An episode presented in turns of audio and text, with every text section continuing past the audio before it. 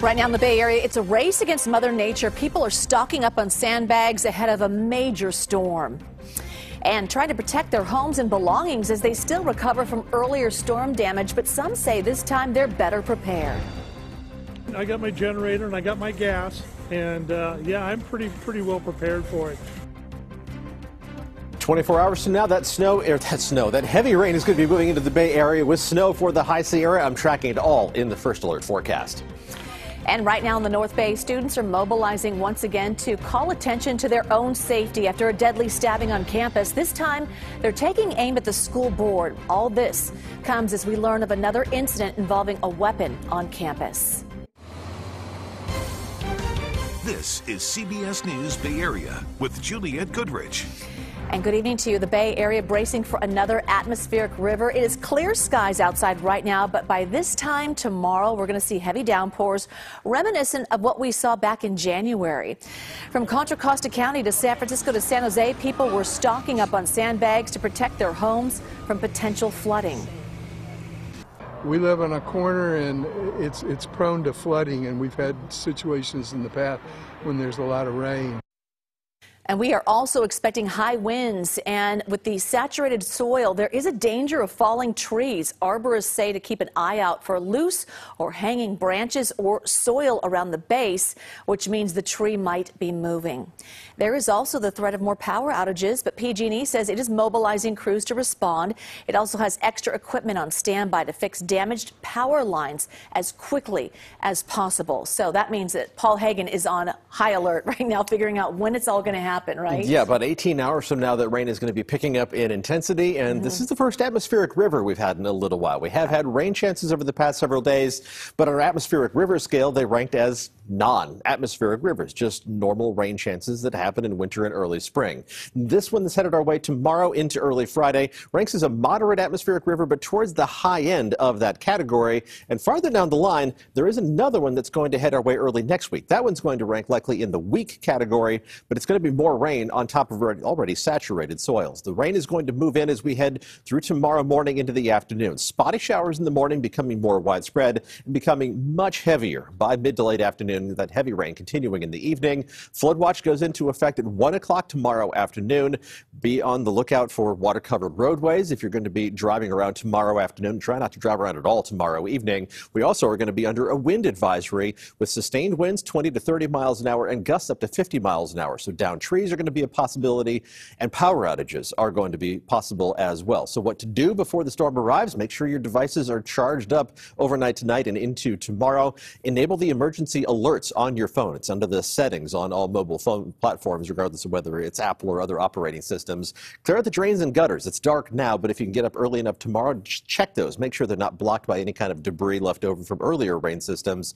And if you live in a flood prone spot, make sure you know where to go in case flash flood warnings are issued. I think we are likely to see those as we head towards about this time tomorrow, and that's when the possibility of wind damage is going to be with us as well. We'll track it all coming up in just a few minutes. Here we go. And then take a look at this. Remember this, Paul, this dramatic scene from the Santa Cruz Mountains from back in January. A neighborhood in Felton submerged with emergency responders. Actually wading through chest deep water. As Bryce Colon tells us, that same community is now getting ready for yet another blow from Mother Nature. Effects from January storms are still being seen in the Santa Cruz Mountains. The road that I live on washed out on January 6th, and we just got a bridge last Friday. So we've been without a way to get out of our road for a couple of months. This is what flooding looked like in the Felton Grove community in January, and this is what it looks like today. Residents even seeing snow this winter, now bracing for yet another storm on the way. I got my generator and I got my gas, and uh, yeah, I'm pretty pretty well prepared for it. That's the big issue was when it hit, everybody was rushing to get gas, and Took a little while, but uh, I'm, I'm all ready to go. I'm afraid of the wind mostly because the wind causes trees to just snap. And you heard about that lady who was, you know, killed. And um, I like to walk, but I'm not walking under trees right now. I'm walking the park.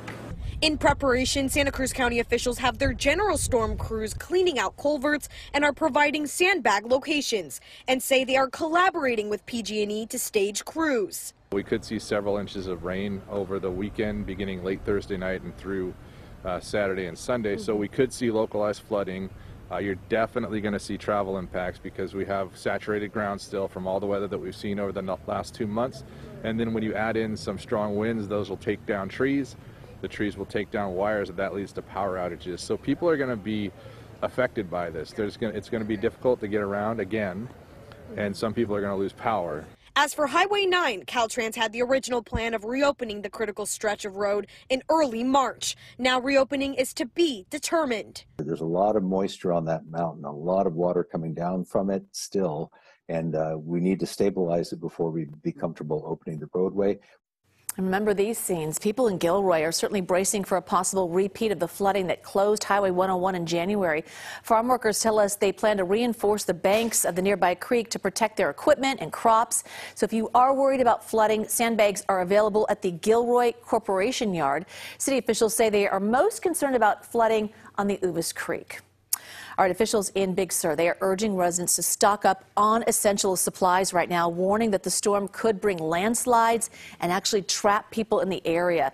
The Monterey County Office of Emergency Management telling people to make sure they have at least two weeks of essential items. County leaders are hoping to prevent this from happening again when supplies had to be airlifted to residents after landslides left them with no way out. And we will certainly be tracking this atmospheric river and all of its impacts throughout the rest of the week. For your complete first alert weather coverage, just head to kpix.com.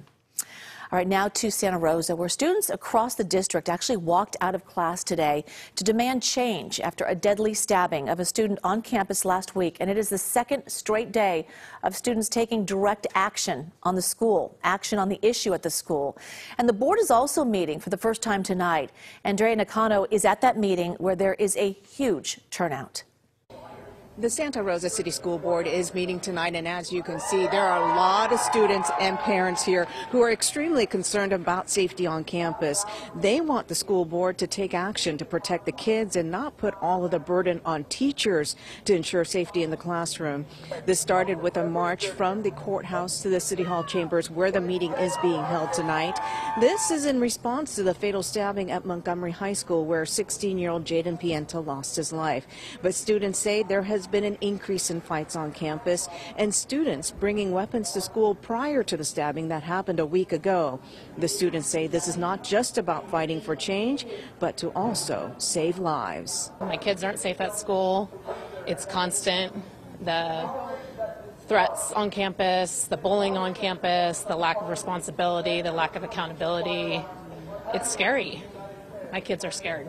Now the chamber is at capacity, so some of the folks here will have to listen to the meeting from the outside, but speakers will be allowed one by one to go in and talk. There are a lot of people here that are extremely emotional, and students admit that some of them are scared to return to campus, and they're hoping that the school board takes action tonight. Andrea, we'll look forward to your report tonight at 11. And we just learned this knife was found in a student's backpack at Amarosa Academy in Santa Rosa yesterday. Police say it was found during a backpack check before the student walked in on campus. The knife was hidden in the plastic lining of a binder. The 15 year old was arrested and booked into juvenile hall.